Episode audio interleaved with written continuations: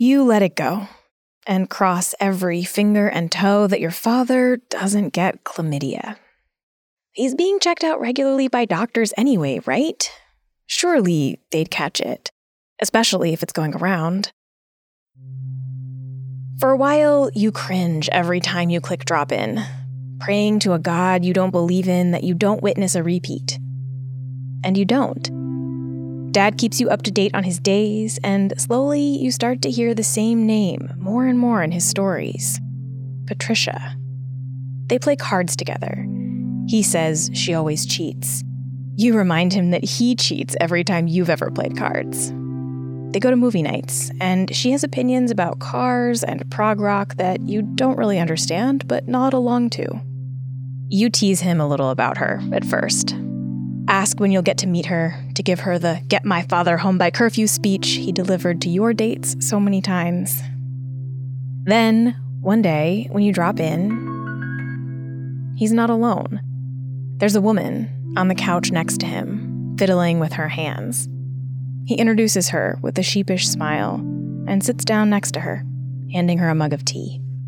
I thought it might be time for you to meet Patricia.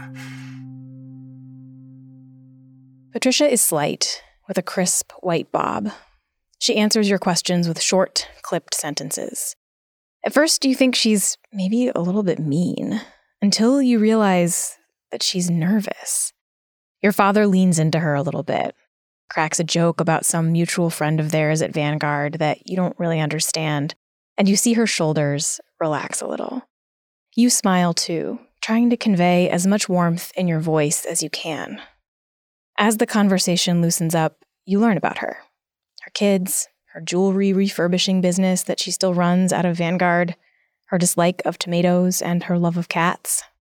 When she mentions that she hates scented candles, you jokingly ask your dad when the wedding will be. And he gets a serious look on his face. We have thought about it. He takes Patricia's hand. But I, I thought, you know, maybe uh, you think it was um, it was too soon. He sounds nervous, like he's waiting for you to laugh at him. Your mother died when you were 20, and your father never remarried. You always thought that was romantic.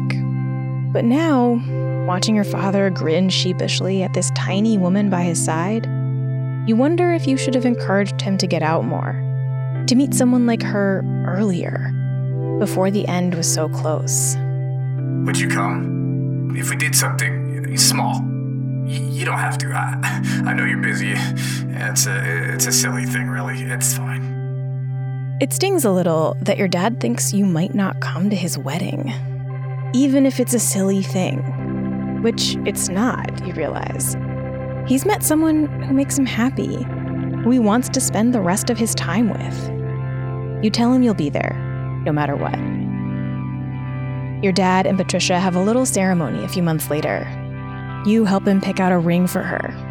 There's a robot DJ, and you give a speech in front of everyone that does not include the time you accidentally saw your father and Patricia doing it on the couch.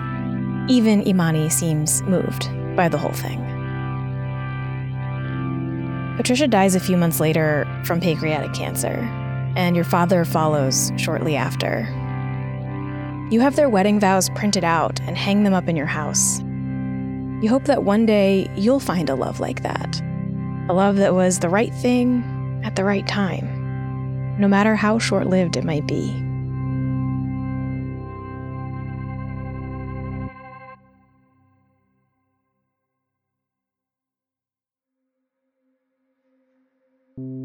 Vanguard Estates is a production of Flash Forward. The story was written by me, Rose Eveleth edited by Ace Tilton Ratcliffe and Georgia Wyatt, and produced by Ozzy Llinas Goodman. The sound design is by Mischa Stanton, and the music is by Elon Blanc.